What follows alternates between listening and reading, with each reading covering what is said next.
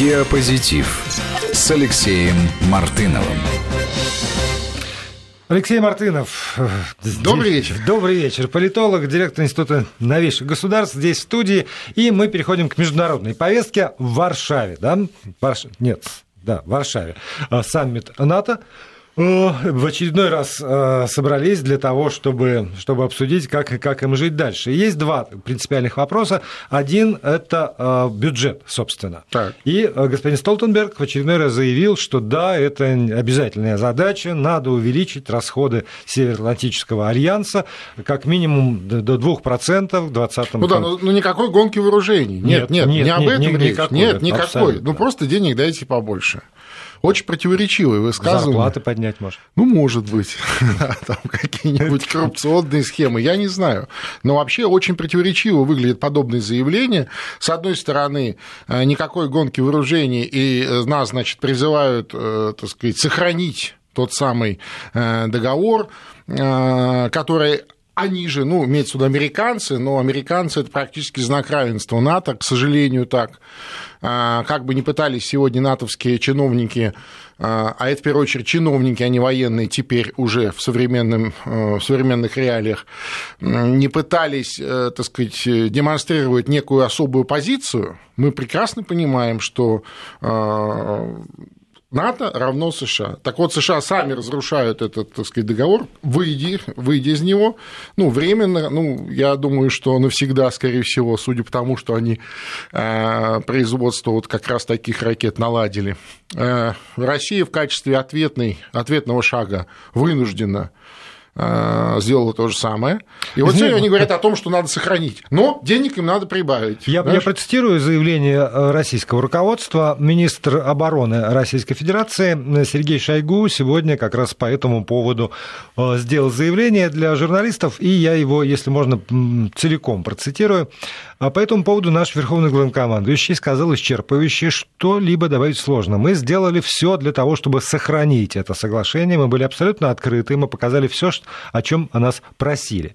Кроме того, Шойгу подчеркнул, что Россия на это не то чтобы не ответили, но и выдвинули ряд требований. Еще одна цитата. Естественно, мы ответили взаимностью. Взаимность во всем абсолютно. Они заложили в бюджет этого года а, НИРы и ОКРы, научно-исследовательские опытно-конструкторские работы, на ракеты средней и меньшей дальности дальности. И мы, они нам сказали, надо уничтожить пусковые установки и сами ракеты. И мы сказали, вам надо уничтожить пусковые установки, которые вы расположили в Румынии и предполагаете установить в Польше и уничтожить беспилотные летательные аппараты и ракеты-мишени. Вот так. Конец ну, да. цитаты. Ну, очень хорошая цитата, так сказать, совершенно нечего добавить. Кроме того, что нас теперь пытаются публично, ну, имеется в виду в средствах массовой информации, обманывая собственных граждан, собственное э, общественное мнение, я имею в виду западное, пытаются обвинить в том, что вот мы, значит, нарушили или разрушили вот этот договор и поставили под угрозу архитектуру международной безопасности. Удивительно.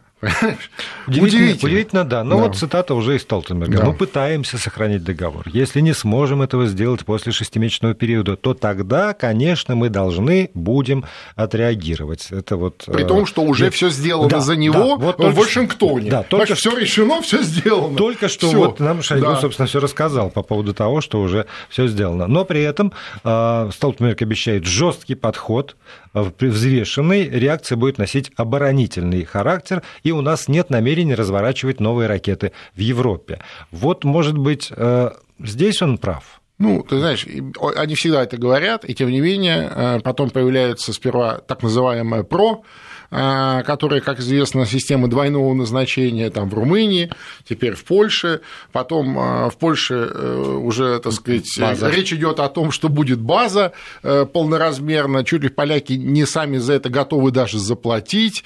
А, ну, я знаю поляков, поляки вообще-то не, когда не готовы ни за что платить, даже за себя, а тут вдруг за натовскую или там американскую базу. Стало быть, кто-то им денег этих даст, а из этих денег часть они потратят на на базу, часть куда-то еще. В общем, э, это риторика, не более того. Я вообще очень рассчитываю э, услышать много интересных вещей. Вот буквально на днях откроется очередная э, конференция по безопасности и сотрудничеству, так называемая Мюнхенская конференция. Я напомню, именно с мюнхенской речи Владимира Путина по сути, началась новая политика России. Тогда э, для удивления э, или к удивлению многих присутствующих лидеров разных стран а, Европы, а, в присутствии там, президента США, а, других важных людей, Путин, мне кажется, одну из самых своих мощных речей произнес – когда он прямо в зале громко на весь мир сказал, что такой мир, однополярный мир, мир с одним гегемоном неприемлем. И вот э, многие эксперты справедливо э, считают, что это вот такая была точка, знаешь, бифуркации, откуда вот пошел совершенно другой э, вектор развития не только России, вообще всего мира. Европы уж точно, там и США, и многих других. Если, и если можно, тоже в этом могу... смысле знаковая такая площадка. Да, могу процитировать. 2007 год Владимир Путин на трибуне этой Мюнхенской конференции Цитата. «Это мир одного хозяина, одного суверена, и это в конечном итоге губительно не только для э, всех, кто находится в рамках этой системы, но и для самого суверена, потому что разрушает его изнутри.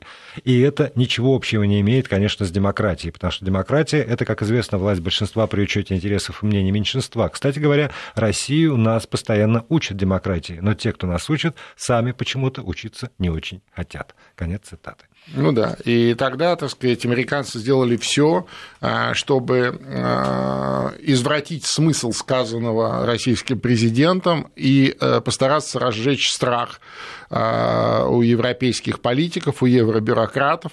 Дескать, мол, это вот мы-то далеко, а Россия с вами рядом, и вы посмотрите, как она, значит, с нами заговорила, поэтому вы на всякий случай держитесь рядом да, и действительно определенно а, возымел, эти усилия возымели определенные результаты, и действительно Европа, а, так сказать, уже последние какие-то суверенные свои остатки своего суверенитета, а, так сказать, отдала США, легла, можно сказать, если так выразиться, под США. И вот с, наверное, 7-8 годов уже это другая... Наверное, последнее такое суверенное проявление было посредничество Франции в регулировании а, Грузинского. осетинского конфликта да, 2008 года, когда вот Саркози действительно выступил таким, знаешь, э, самостоятельным, арбитром, самостоятельным. Это было его, было видно и понятно, и доподлинно известно сегодня, что это было его а его личная инициатива, он ни с кем ее не обсуждал, тем более там в Вашингтоне.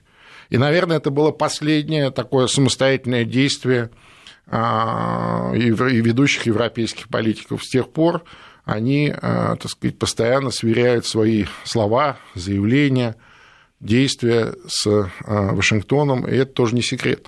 Но, с другой стороны, есть люди, которые, в общем, готовы обвинить Россию в том, что она сама спровоцировала вот эту ситуацию, такое еще большее сближение Европы и Соединенных Штатов, там, НАТО, не НАТО, во всяком случае, вот в оборонных всех этих делах, или наступательных, военных, военных аспектах, потому что если бы не было такой решительной речи Владимира Путина, если бы Россия не изменила свою позицию э, по поводу своего позиционирования, пози... да, Э, извините, ну, тавтологию, да, позиционирования в мире, то тогда ничего бы и не произошло. Сидели бы тихо, мирно, жили бы себе... Э, Володь, ну не бывает так. Всегда, э, знаешь, вначале было слово, для того, чтобы измениться, нужно было принести, чтобы мы находились в сегодняшнем суверенитете своем и своем праве, и вот в своем таком, знаешь, состоянии самостоятельного развития и принятия самостоятельных решений, несмотря на всю внешнюю, так сказать, противодействие и давление,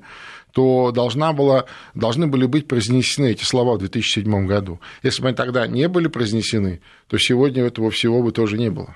Еще неизвестно, что бы было бы с нами. Да, но при этом, смотри, тот же Столтенберг, э, несмотря на всю вот эту вот риторику на саммите НАТО, очень, очень жесткую на самом деле говорит, что он все равно считает, что нельзя терять контактов с русскими, мы должны переговоры. Да, и он мечтает встретиться, встретиться с министром с иностранных дел. Да. Вот обрати внимание, да? Ну, поскольку... Генсек НАТО, министр иностранных поскольку дел. Поскольку в Мюнхене э, российскую ну, делегацию я будет понимаю, представлять казалось Лавров... бы, казалось бы, ну, вроде военные, как они себя позиционируют, организация. А на самом деле это не совсем так, как это мы политическая сказали. Конечно, в первую очередь политическая. Да. Когда-то она была военно-политическая, теперь она политика военная. Вот еще странно, я недавно совсем об этом узнал а, из, датской, из датской прессы. Столтенберг, который возглавляет НАТО, он же до, до недавнего практически времени, там не очень давнего, возглавлял страну премьер-министр ну, да. Дании. Да, да, и, вот, и я совсем недавно узнал, что в Дании, оказывается, все-таки ведется расследование по поводу Столтенберга о том, что Данию втянули значит, в конфликт вокруг Ирака. Правда, подчеркивается, что никаких юридических последствий это расследование, э, к сожалению, как пишет э, корреспондент одной из датских газет, не будет иметь. Но, тем не менее, обманул, не обманул. Вот как в свое вот время... это тоже стиль. Вот, там, это стиль. Э, с, с пробиркой Конечно, на сайте безопасности. То, так и здесь. Там, в общем, общество пытается понять, а с, какого переляку... Ну, это я не думаю, что это общество пытается понять. Есть у меня подозрение, что это такой стиль, знаешь, на всякий случай э, подвешивать за э, крючок тех людей, которые, мнение которых, так сказать, мнением которых хочется или может пригодиться управлять. Э, казалось бы, ну сколько лет прошло, да? Э, кому нужны ответы на те вопросы? Ну, в смысле, как, как, как там говорят, общество хочет знать. Нет, это не общество хочет знать, я тебя уверяю. Это хочет знать тот, кто хочет знать. Так что, на всякий случай, ты знаешь, дорогой Столтенберг, что-то ты много стал э, вольности допускать. Да, на твое место есть иной... Конечно, есть, есть другой претендент на твое место, а, а у тебя перспектива есть. Вести ФМ. И продолжаем программу. Алексей Мартынов, политолог здесь в студии. Довольно много а, вопросов. И, в частности, вот эта Мюнхенская конференция, там, ну, вот так или иначе, действительно а, пытаются люди, собравшиеся, определить, что же происходит там с, с, ну, с Но в первую очередь это про безопасность в Европе. В Я Ев... вот хочу в подчеркнуть, Европе, да. почему-то там всегда в виде модераторов оказываются американцы, знаешь, НАТО, хотя в первую очередь, и это в заголовок вынесено, безопасность в Европе. И, э, слушай, а какая может быть безопасность в Европе без, э, ну, ладно, не физическая, э, экономическая безопасность без российских энергоносителей, без российского газа. Да, собственно, и физическая безопасность в Европе. Физическая безопасность быть? без да, российского того... газа какая может быть? Понимаешь, вот это тоже очень интересная такая уже развитая за эти 12 лет шизофрения. Да? С одной стороны, вот мы все такие все русофобы, русские это зло, это плохо, это, это, это кошмар, это страшно, а с другой стороны мы без русского газа жить не можем, поэтому вы нам, пожалуйста, здесь не учите, не рассказывайте нам, как покупать вас сжиженный американский газ э, там, в три, ну, почти в два с половиной раза дороже, почти в три. С одной стороны. При том, Но... что сжиженный газ, как ты понимаешь, ну, вот в таких объемах для промышленности, скажем, да, он как-то очень затруднительно применить. Ну, мне сложно. Я, я поскольку вот не технолог, то правда, когда мне говорят, что вот сейчас, значит, э, например, по Польше, там, ее позиция, мы построим самый большой терминал по приему вот этого самого... Ну, они построят жиж, обязательно. Жиж, Только еще раз, это не они построят, Ну да, да это построит кто-то там, на их да, территории на, построит. На это территории, надо и Польша, Польша станет самым большим хабом по распределению Мечта значит, вот, вот этого. И вообще мы тогда вытесним весь этот российский газ. При этом говорится, но мы должны обеспечить, чтобы поляки хотят, как украинцы. По, по, они же украинцы в душе, они хотят сидеть вот, на трубе, по, по, или хотя бы на вентиле. Да, но при этом вот а, та же Польша. Мы требуем, чтобы, значит, запретили Северный поток-2, потому что в Украине очень нужен этот газ в трубе. Конечно.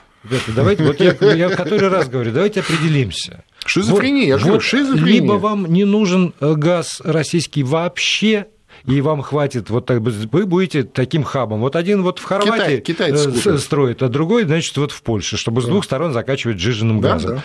Тогда понятно все. Но если вы хотите, вам нужен газ через украинскую трубу российский, ну, правда, у меня слом сознания. Я, я не очень понимаю. Хотя, наверное, есть люди, которые способны сознания, это там э, как-то Она же шизофрения, классический да. медицинский диагноз. Да, и я думаю, что пока такое положение вещей сохраняется, я имею в виду определенная зависимость Европы от российского газа, от российских энергоносителей, а, конечно, так сказать, ну что греха таить, они считают это, так сказать, оскорблением, а я считаю это ну, положением, существующим положением вещей. Да, это определенный сдерживающий фактор. Определенный сдерживающий фактор от, а, так сказать, уж совсем необдуманных действий европейских политиков. Понимаешь? То есть американский или какой-либо другой газ на сегодняшний день российского газа в а, промышленности заменить не может. Но а, если, скажем, Германия почти там на больше, чем наполовину а, запитывается российским газом, то, скажем, Франция нет. 15% у них жестко совершенно. Не Во выше, Франции не выше там, там сложная да. такая э, Они схема справа, слева, угу. сверху, сбоку. И, кстати, СПГ у них тоже да, сильно развито. Да. Там процент. Поэтому Франция пытается здесь играть. Играть на противоречиях, ну, потому что она не так зависима, поэтому она пытается там подпрыгивать, что-то там, знаешь, запрещать, с каким-то особым мнением выступать. Но, как мы видим, на этой неделе вот уж что-что, а то, что касается своей собственной промышленности и своего собственного уже законтрактованного газа, э, с Меркель, как говорится, не поспоришь. Она очень быстро объяснила э, молодому французскому президенту, кто кому Рубинович, он согласился. Отчасти, отчасти, потому что там все-таки некоторые ужесточения этого самого энергетического пакта, оно, оно, оно существует. И тоже я прочитал некоторое количество аналитики по этому поводу. А, все сходятся на том, что, а, скорее всего, вынудит «Газпром» все таки разделить владение а, трубой и владение, ну и, собственно, добычей, собственно, газа. Это решаемая технически проблема. Но, ну, но тем не менее, но, но тем не менее, еще там есть такая забавная оговорка, после 2020 года вообще хватит нам трубопроводов, но вот здесь тоже очень по-разному можно понимать. Либо нам хватит трубопроводов, которые есть уже, либо, поскольку сроки ввода в эксплуатацию Совершенно точно. как раз 2020... Они, вот когда они все будут построены, да, вот тогда, все потоки, вот, вот тогда нам их и хватит. Больше уже не надо. Да, не глупые люди все это дело проектировали. Я э, хочу тебе сказать, что все это проектировалось гораздо за Э, вернее, гораздо до того, как обострились отношения э, между коллективным Западом и Россией. Просто это занимает время, расчеты, проекты и так далее. И это было именно спроектировано таким образом, чтобы а, с учетом э, развития промышленности и увеличением потребления полностью удовлетворить потребности Европы российскими энергоносителями. Ну и, в принципе, динамика такая забавная, потому что Южный поток, та же Болгария, предположим, Конечно. опрокинула, а теперь... А теперь просится. А теперь, а теперь да, просится. через турецкий поток очень а просится. Теперь просится. И венгры тоже сказали да, да. открытым текстом, что вы к нам пристали. Да. У вас там вот ваши другие западные партнеры да. гораздо больше с Россией общаются, поэтому не надо вот этого лицемерия. Точно, вот точно. это слово, произнесенное в лицо Помпео, оно, конечно... Причем, как... причем э, кем, да? То есть, ну, с точки зрения американцев, венгры это вообще, знаешь, какое-то вообще непонятно кто что, да. Кто, кто это был, кто, да. Кто вот. ты, да. И тем, да. и тем не менее. Согласен. Несмотря тоже на весь этот э, господи, хорватский хаб э, по жиженному газу, ну, да. который Да нет, слушай, ну, во-первых, это все, это, на мой взгляд, большая афера вот с этими всеми этими американскими сланцами, с этим сжижением, разжижением. Нет, конечно, это имеет место, и у нас есть несколько таких заводов СПГ и на Дальнем Востоке, на Сахалине, и вот Ямал, на, да. на Ямал сейчас. Э, ну, ты понимаешь, э, еще раз, это все равно не заменит вот магистральных трубопроводов. Не заменит, не может это заменить. Но боятся, потому что если иметь в виду вот эти вот э, санкции, которые внесены э, в Сенат э, буквально сегодня ночью, Согласен. что называется, там вот эти проекты по СПГ, будущие проекты, которые еще нет, но они тоже упомянуты. Единственное, почему это может, так сказать, иметь место, если трубопроводом будет угрожать физически дестабилизация ситуации на территориях, как сегодня, например, мы видим на той же Украине. По сути, вот то, что сегодня гражданская война на Украине заморожена, но может быть разморожена в любую минуту, это ставит под большой вопрос и сомнение безопасности этой трубы. Понимаешь, кто там ее взорвет, я не знаю, еще что-то сделает. Ну, и, конечно, закопано, но где-то, кстати, не закопано, где-то и какие-то э, узлы распределительные и так далее. Понимаешь, когда вот ты не можешь гарантировать, что вот участок, который да. идет по твоей территории, абсолютно безопасен. Тогда да. И в этом смысле тоже есть логика а, в американских действиях, которые а, с удовольствием дестабилизируют ситуацию. Практически посмотри везде, где а, проходят Хоть нитки. трубы. Да, нитки Хоть наших трубопроводов, трубы. конечно. И полторы минуты у нас с тобой остается. Я очень надеюсь, на самом деле, что ну, кто-то хотя бы на этой самой Мюнхенской конференции задумается действительно о конструкции вот этой новой безопасности, месте в Европе, когда, когда есть, безусловно, точка напряжения на Балканах, когда есть, безусловно, точка напряжения в, на Украине, а да. это, это приграничные места, да. как, когда есть, в общем, ну, хотят они или не хотят, но изменение этого мира, и не только Соединенные Штаты, там Китай со своими технологиями, со своими деньгами, с чем угодно, приходит в Европу, и да, та же Тереза Мэй была вынуждена осадить своего министра обороны. Конечно, конечно. Кто, что, какой авианосец, куда ты его пошлешь? Никто не может отказаться сегодня от э, китайских инвестиций. Ни одна страна в мире, даже США. Как бы они сегодня не изображали из себя, там что-то там начинают, какие-то торговые войны и так далее. Нет таких стран, понимаешь? Много факторов разных. И если э, Европа, европейские лидеры, политики готовы честно, открыто, суверенно, я подчеркиваю, говорить и обсуждать э, новую архитектуру безопасности на европейском континенте, обсуждать ее с Россией, э, возможно, даже и с Китаем, почему бы и нет, потому что Китай активно присутствует и заинтересован в безопасности на европейском европейском континенте, то я только за. Посмотрим, откроется Мюнхенская конференция, и тогда будем обсуждать уже ее итоги. Спасибо большое, Спасибо. Алексею Мартынову. Диапозитив.